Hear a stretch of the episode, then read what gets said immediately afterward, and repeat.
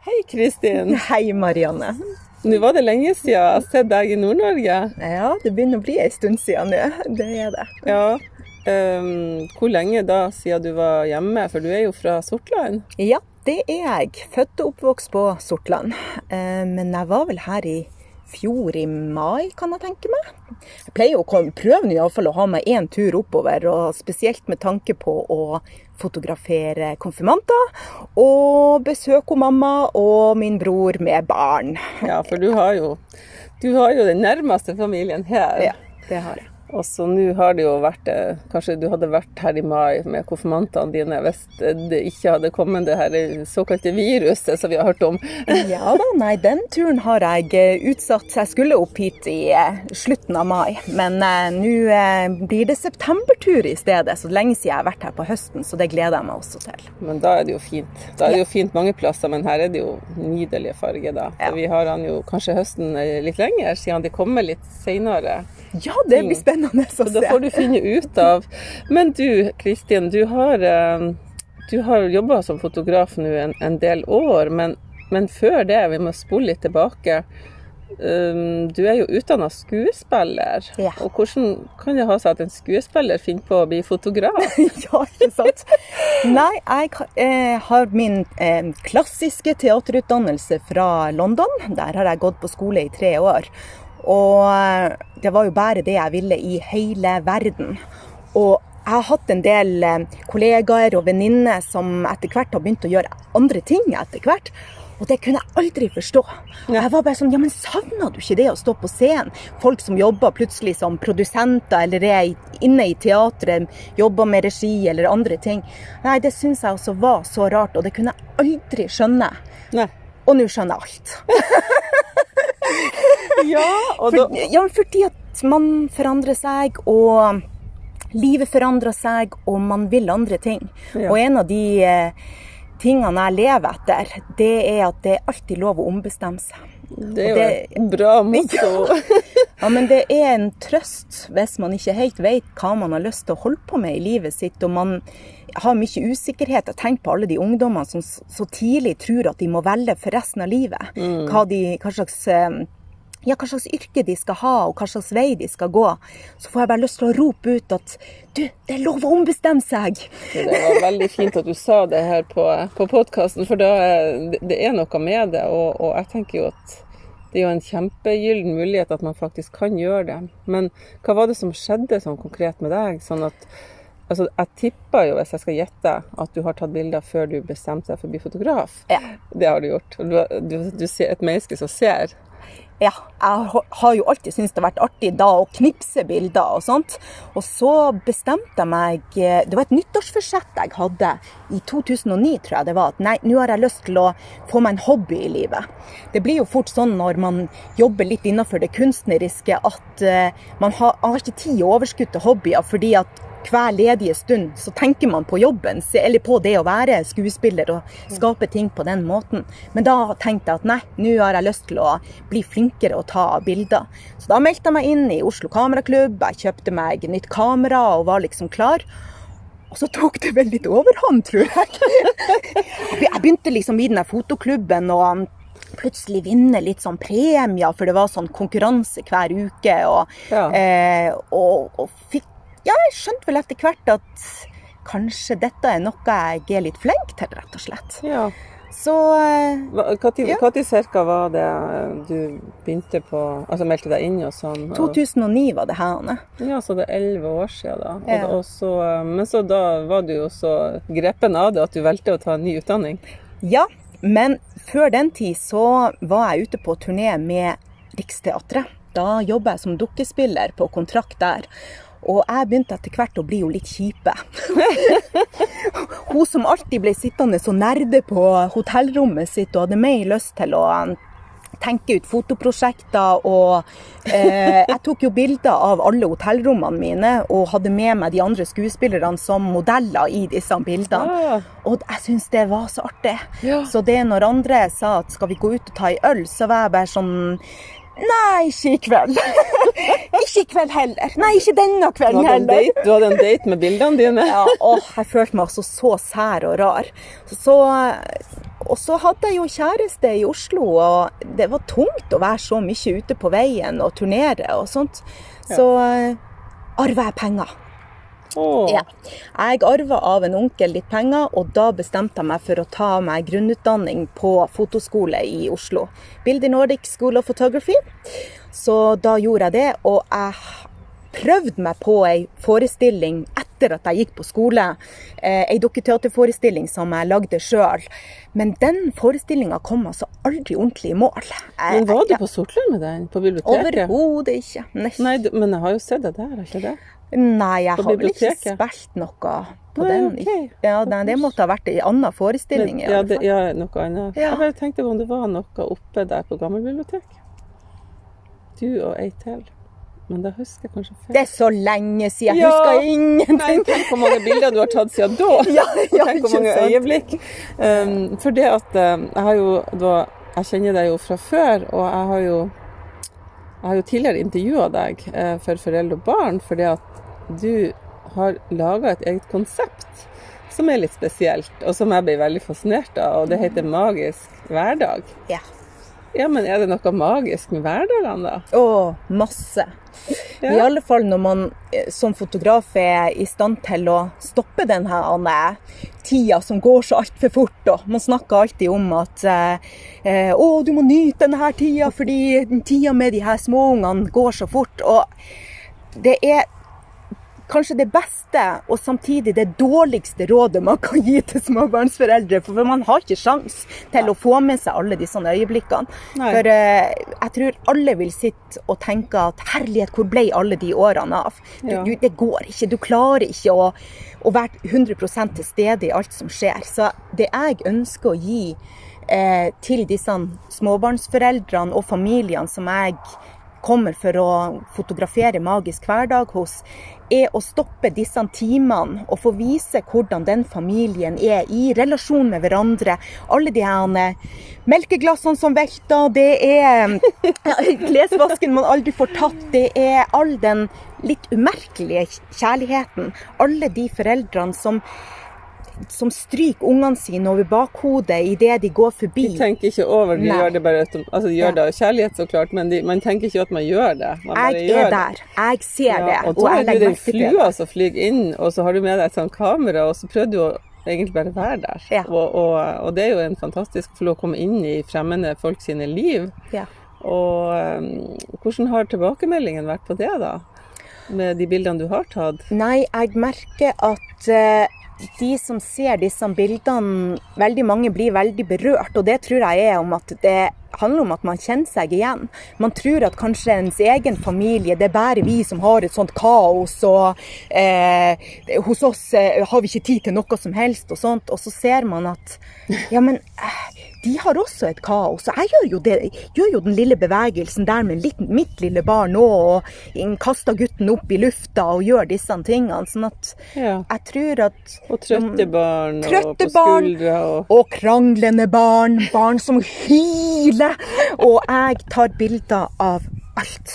Jeg har sagt at eh, jeg er ikke der for å passe på unger. Jeg, eh, dere må ta ansvar for deres unger. Jeg bryter kun inn hvis det dreier seg om liv eller død. ja. Men ellers, hvis unger begynner å klatre i tapeten, jeg eh, fotograferer bare. Jeg, jeg, jeg sier ikke at det dette får dere ikke lov til.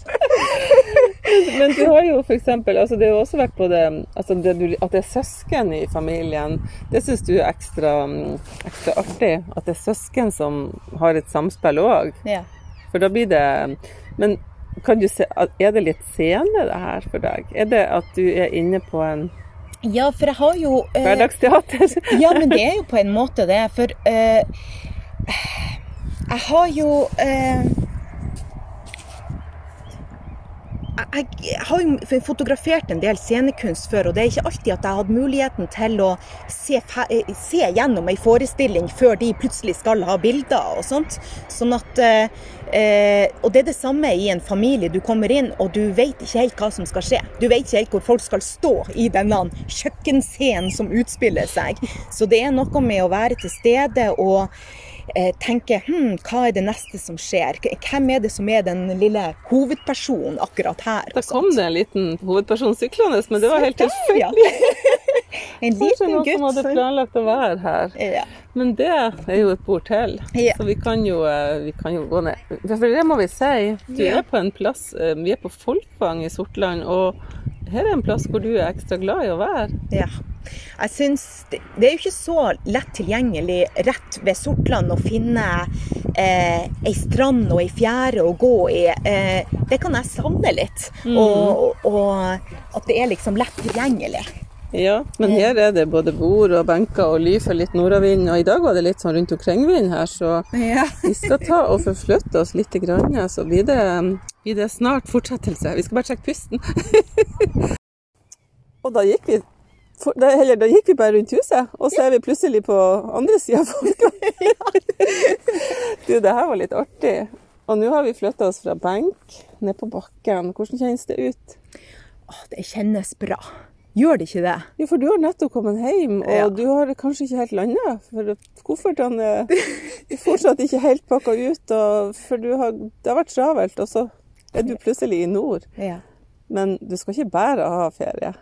Nei, jeg har jo tatt på meg noen få oppdrag. Det har jeg gjort. Så i går møtte jeg en familie til familiefotografering eh, ja, bort ved Kleiva. Og koste oss i nydelig sommervær.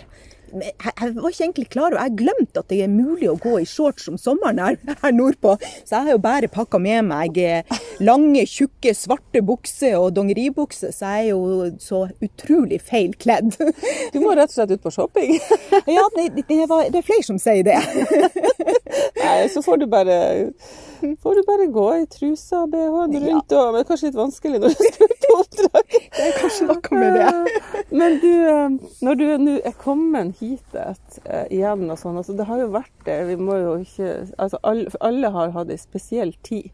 Og du som er frilanser, og, og, og mannen din er også frilanser. Mm, han jobber som foredragsholder. Ja, ikke sant? Og plutselig så bare stenges det ned. Ja. Jobben slås seg av på en måte. Mm. Men du, du var litt sånn jeg, føl, jeg følger jo deg på sosiale medier, der du er flink å, å dele øyeblikk. Og så så jeg plutselig at hm, du begynte å ta bilder gjennom, altså, gjennom vinduet. Ja. For vi har sett sånn på TV liksom, at folk besøker noen på, på sykehjem, eller sånn, så gjorde de det. De kunne stå utenfor vinduet. ja. Og, men, men det syns jeg var så artig, for eh, det var jo noen motiv som jeg, jeg aldri har sett før. Nei, ikke sant? Familiefotografering gjennom vinduet, liksom. Ja. Nei, jeg, jeg Eller ute Jeg- var det vel òg. Ja, men, men, det var også utafor, helt klart. Nei, jeg, eh, jeg blir jo litt sånn halsbrød av å ikke få lov å jobbe. Så eh, da blir man kreativ og begynner å tenke på hvordan man kan få lov å fortsette å jobbe og sånt. Ja. Så eh, jeg så jo Jeg var jo ikke den eneste fotografen i verden som tenkte på den måten. Så vi har vært flere som har Ja. gjort det på lignende måte. Jeg, jeg lar meg mye inspirere av eh, USA og eh, amerikanske fotografer, og også engelske. Så vi har vært mange fotografer i samme bås som ønsker å jobbe og gi noe tilbake til eh, familier og sånt. Så eh, da gjorde jeg det også. ja. Men det har jeg også lagt merke til, at du, eh, du kjenner jo så klart mange i, i den eh, både Altså i den, i den kunstneriske og kreative eh, verden i Norge. Og, og en del av dine kunder er jo eh, både musikere som du tar med til magiske plasser rundt Oslo, utenfor Oslo, og, og skuespillere. Og, og så hvordan, hvordan er de oppdragene? For da skal du ikke bare det er kanskje ta bilde av et instrument, men det er jo kanskje det er et bra element. Aha. Ja, nei, jeg forbereder meg jo alltid og tenker ofte mye konsept når jeg eh, fotograferer kunstnere. Jeg liker å tenke hva slags location kan jeg plassere disse i, og eh, skape et bilde av dem i naturen. Jeg er jo ingen studiofotograf, det har jeg aldri vært. Så jeg må ut i I for trange rammer for deg. Ja, jeg, jeg liker å gå. Jeg blir fort litt sånn utålmodig. Som det å bevege på seg og tenke OK, her var det fint, men hvordan er det rett rundt hjørnet? Eh, det er det jeg syns er spennende. Så eh, Ja, nabolaget kan jo være det vakreste atelier. Jeg bare Jeg kaller studio, liksom eh, studio. Hele Norge er mitt studio. Velkommen til mitt studio, sier jeg. Ja. Jeg koser meg veldig med det. Nei, så jeg syns jo det er, det er spennende å jobbe konsept med de her musikerne og, og skape ting sammen med dem på den måten. Så de kommer med innspill til meg, og så eh, lar de meg ofte være sjefen. Jeg hadde jo en fotografering med to søstre som eh, begge spiller fløyte i fjor. Og de kommer fra Vestlandet og ville gjerne at jeg skulle skape en slags vestlandsk følelse i Oslo. Jo takk, du. Det er ikke bare bare. Men du, du liker jo utfordringer, så det var Ja. vel greit. Ja, vi koste oss veldig. Så det, Ja. vi for ut til Øyen utenfor eh, Oslo og eh, fikk lagd bilder der. Og hadde det helt fantastisk gøy sammen. Ja. det var stas. Og det jeg merker med deg, Kristin, det er at du er veldig glad i mennesker. Og du får jo en, ofte kanskje en relasjon, i hvert fall der og da med noen, at du blir på en måte sånn fort fortrolig med folk, og de blir det med deg. Du er Ja, åpen og Jeg håper iallfall det. Jeg blir iallfall veldig glad i de som jeg møter. Og jeg, jeg føler at de er litt mine. Hvis jeg ser plutselig at eh, og her- ja, eksempel, jeg fotograferte Magisk hverdag her i eh, rett før jul. Og da var det en hund med på de bildene. En gammel hund som heter Betty. Og nå fikk jeg nettopp beskjed om at hun var død. Og vet du, Jeg ble liksom så utrolig lei meg. For hun, var jo, hun var jo blitt litt min hund. Ja. For jeg har så mange bilder ut av henne. Da Da har du festa henne på, Ja. sånn på minne, altså minneboka. Da er hun med der. Og, Ja. og litt i hjertet ditt òg. Ja, helt klart. Men det er god plass i hjertet, da. Til Ja, men det er jo det som er så deilig med disse hjertene vi har. Det, Ja. er, det er stort sett god plass. Hvis man bare tillater å åpne opp hjertet sitt, så, så tror jeg det er et hjerte som kan vokse Ja. gjennom hele livet, egentlig. Men du har jo ei som du har et særlig nært forhold til. Du har ei datter mm. som heter Maria, Ja, og hun er nå hun er fem år. Ja, og var det ikke egentlig litt om Marie som gjorde at du nå har jeg juksa litt, så jeg har, jeg har spurt deg litt før, men Marie som kanskje er litt inspiratoren til eh, Magisk hverdag. Ja, det vil jeg absolutt si. For fotografen tar Det blir sånn klokkerens eh, Hvordan er det? Det er der eh, skomakerens barn har dårlige sko, men det var ikke sånn. Du har jo tatt bilde av Marie, men, men der går Marie. Ja, det var, ja, det var litt det. Og så ehm, Nei, jeg merker jo med uh, min eh, datter at eh, det er så mye artige småting som skjer hele tida. Og når det er jeg som er den som står bak kameraet, så blir jo ikke ofte jeg med på disse bildene ut av familien og sånt. Så, og jeg har jo vokst opp med ei mamma som også fotograferte mye. Og hun jo da, jeg finner mamma på mange av eh, barndomsbilder og sånt, men ikke så mange som man skulle ha trodd gjennom et langt liv. Nei. For det er jo gjerne en forelder som tar på seg det fine ansvaret med å eh, ta alle disse familiebildene. Ja, der kjenner jeg meg litt igjen. Ja, ikke sant?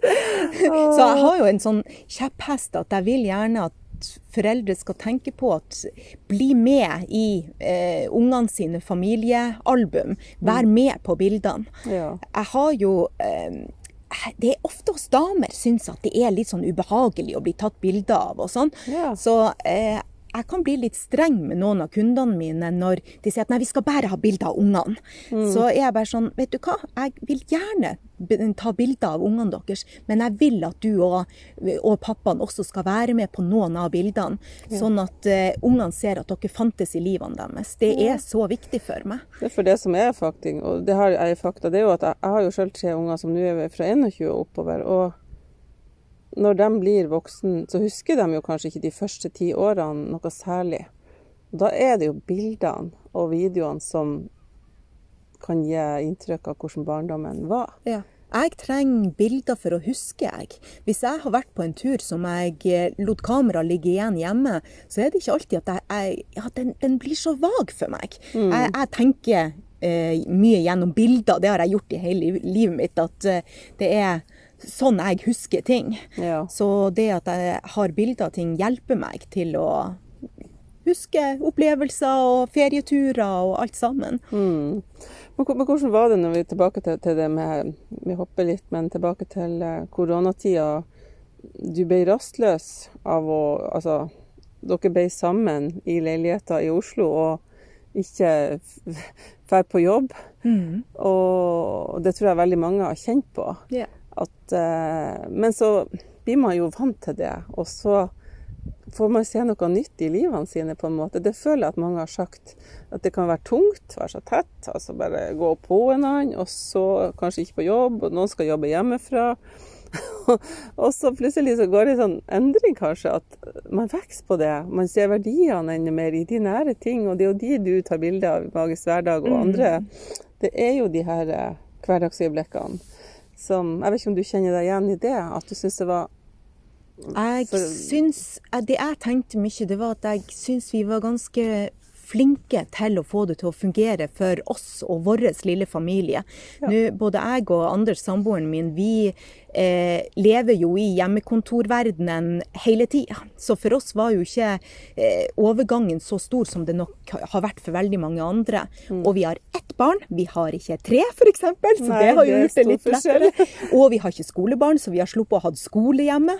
Ja. Eh, så vi har fått lov å vi har fordelt dagen mellom oss, så vi begge har fått litt jobbetid og litt tid sammen med Marie. Og hvor vi kunne gjøre hyggelige aktiviteter sammen og sånt. Og hun har kosa seg med å være hun, på hjemmekontor? Hun, hun syns det har vært helt fantastisk. Jeg tror eh, jeg og min mann vi har innimellom kravla litt på veggene, for vi er jo mennesker som begge er veldig glad i å jobbe.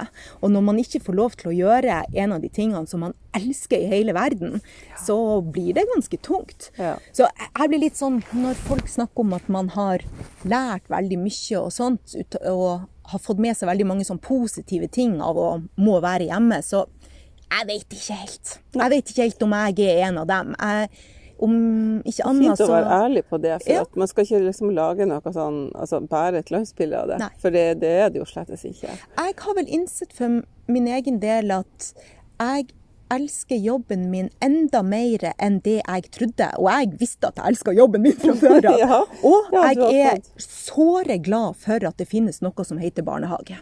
Ja. sånn at man har muligheten til å få lov å leve et voksent liv, men at man men at den tida man også tilbringer med ungene er superviktig på alle ja. vis. Men eh, jeg trenger den variasjonen. Jeg trenger å være, få lov å bare være meg også.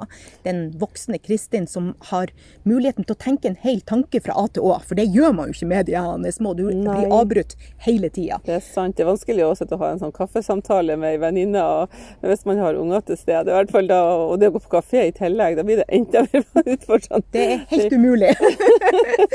Men når du skal være Bære og Kristin, altså sånn, nå tenker jeg på for det er jo akkurat det med det yrket du har, yrkene du har.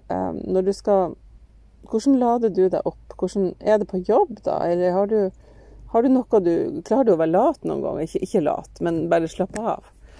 Lat syns jeg er ganske flink til å være, men å, å, men, men å slappe av, det er for meg noe helt annet. Jeg syns jeg er fryktelig dårlig på det. Ja. Uh, jeg det er vel derfor det er så viktig for meg å komme hjem.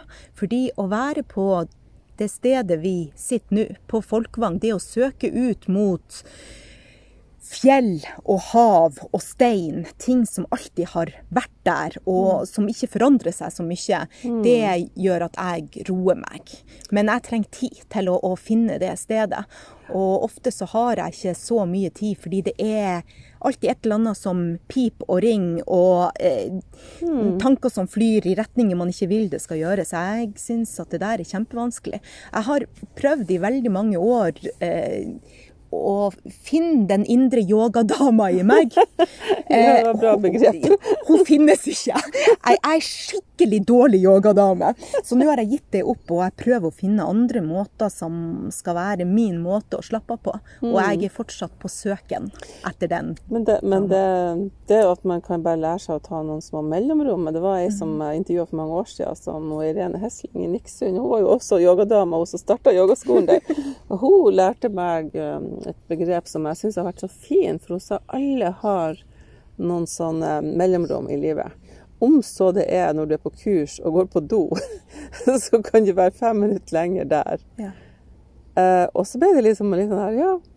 Men det er en øvelse. Man må øve på det. Men at man kan gå litt ut av en situasjon, tror jeg er fint. Og det tror jeg absolutt du kan. Ja. Å gå ut av en situasjon, men å, å, å tillate deg å være der. Ja. Det er bare sånn, Jeg syns jeg har lært noe, og det, jeg lærer jo av alle jeg intervjuer. Det er jo det som er så fantastisk. Og, og så tenker jeg på nå når vi forflytta oss fra bord og benker på andre sida, for vi tenkte at var, det var jo der man setter seg automatisk. Jeg syns faktisk det var mye bedre å sitte på bakken. Ja, ikke sant? Hva det. syns du? Du sitter jo i yogastilling her, så du kan jo egentlig bare Ikke sant? ta en liten session. Du er jo skuespiller, så Ja. Men du, nå kom jeg på egentlig de plassene Nei, de øyeblikkene i livet hvor jeg virkelig føler at jeg slapper av og jeg kjenner at skuldrene senker seg og sånn, det er når jeg er på fotoworkshop. Hvor jeg bare tar bilder for min egen del og bare er til stede for å eh, ja, ta imot. Ta imot kunnskap eller eh, inspirasjon. Hvor noen andre bestemmer når jeg skal spise. Jeg slipper å tenke på oppvask. Jeg går til dekka bord. Jeg prater med folk som er interessert i de samme tingene som meg. Eh, jeg, sist gang jeg var på en sånn fotoworkshop som jeg virkelig kosa meg med å slappe av, det var eh, på Island sammen med fotografen Arnfinn Johnsen. Eh, han er nordlending, han òg.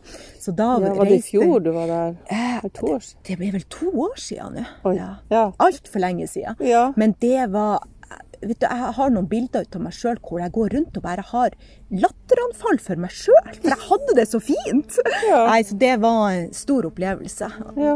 Så det er Ja, det skjønner jeg. At du, da kan du på en måte både Altså, det, det opplegget er styrt av andre. For du er jo egentlig Du er jo en sjef i ditt liv. Ja. Men så får du på en måte Da er det en slags frihet i det at noen andre bestemmer. Oh, Gud, Noe som du liker å gjøre, selvfølgelig. Ja. Hvis du skulle sitte der og lære om noe annet, så var det kanskje ikke så OK. Nei, da, eh, da tror jeg jeg hadde slitt litt mer hvis det var liksom matematikk på høyt nivå, eller noe sånt jeg skulle Ja. holdt på med. Men du har, eh, du har jo eh, du har jo en mamma som har jobba og vært, drevet Sortland bibliotek i en, i en, mann, i en kvinnsalder, får vi Ja. si. Eh, og du, jeg vet at du er også glad i eh, bøker. og Var det gjennom disse fortellingene som gjorde, tror du, at du ble inspirert til å bli skuespiller, eller var du bare den typen? Jeg tror ikke det handler om bøker, jeg tror at det handler om Sortland korforening. Sortland korforening, ja! Nei, mamma og pappa de har jo vært eh, var jo medlemmer der i mange, mange år, og mamma er jo fortsatt med i koret. Og da jeg var ti år gammel, så satte de opp Spellemann på taket. Og jeg hadde jo vært med på noen sånne småforestillinger før, eh, før den tiden, gjennom skolen og litt sånt, men eh, dette var jo var jo på et høyt nivå, denne forestillinga. Ja. Spellemann på tak, og vi dro ut til Festspillene i Harstad og sånt. Og da spilte jeg en av eh, Tevje sine døtre. Det var eh, Jon, ja, Jon Ness, som da var min far i denne forestillinga, som spilte eh, Tevje sjøl. Og eh, mamma spilte Golde. Min mor, både i virkeligheten og på scenen. Men den opplevelsen, å stå der på slutten av den forestillinga hvor vi hadde blitt jaga fra byen vår, og vi måtte legge på flukt, og jeg som ti år gammel jente sto der med skaut på hodet og sang Anna Tefka. Og jeg hadde Oi. klump i halsen og hadde frysninger på ryggen hver eneste kveld vi spilte det. Og jeg jeg bare kjente at jeg var, jeg var på ekte på gråten, for jeg levde meg så inn i det. Da, traff, da, da, da, det du var, skjønte? ja. Ja. Og da tenkte jeg at her vil jeg være, og få lov å være med og skape disse verdenene på scenen. Og gå inn i eh, i andre verdener, rett og slett. Mm. Jeg syns det var så fint. Så jeg drev jo og tvang broren min til å låne litt sånn tunge, dramatiske stykker på, på Sortland bibliotek, hvor vi satt der og fordelte roller mellom oss, og jeg levde meg inn i dette. Og, jeg, jeg syns det var så fint. Men du har jo også en leken bror, vet jeg, som ikke har noe tungt for å kle seg ut, han heller. Det, eller kle seg ut, kle på Ja, være litt sånn. Han er blitt mye flinkere å leke etter at han Han var veldig flink å leke da vi var ganske små, og så ble han plutselig litt sånn Nei, han hadde ikke lyst til å leke med meg mer. Han er Så- storebror. Så han er lillebror. Han er lillebror. Ja, du hørte det så frekt! Og ikke være med å leke sammen med meg. Han lillebror som ikke vil leke. Det Så ja. han, han har eh, funnet tilbake til den lekne uh, i seg sjøl etter at han er blitt voksen. Han har nok vært leken hele livet, men det var bare at han ikke ville leke med meg. Det var det du måtte erkjenne. ja, ikke sant? Men, men du skal være hjemme nå. Da har du jo familien også rundt deg. Altså. Men nå skal du være i Vesterålen på Sortland i Hele juli hele juli måned. Og det betyr jo at du får kanskje tid til disse øyeblikkene, og du får tid til å jobbe. Mm. Kose deg med familie og venner. Treffe igjen noen.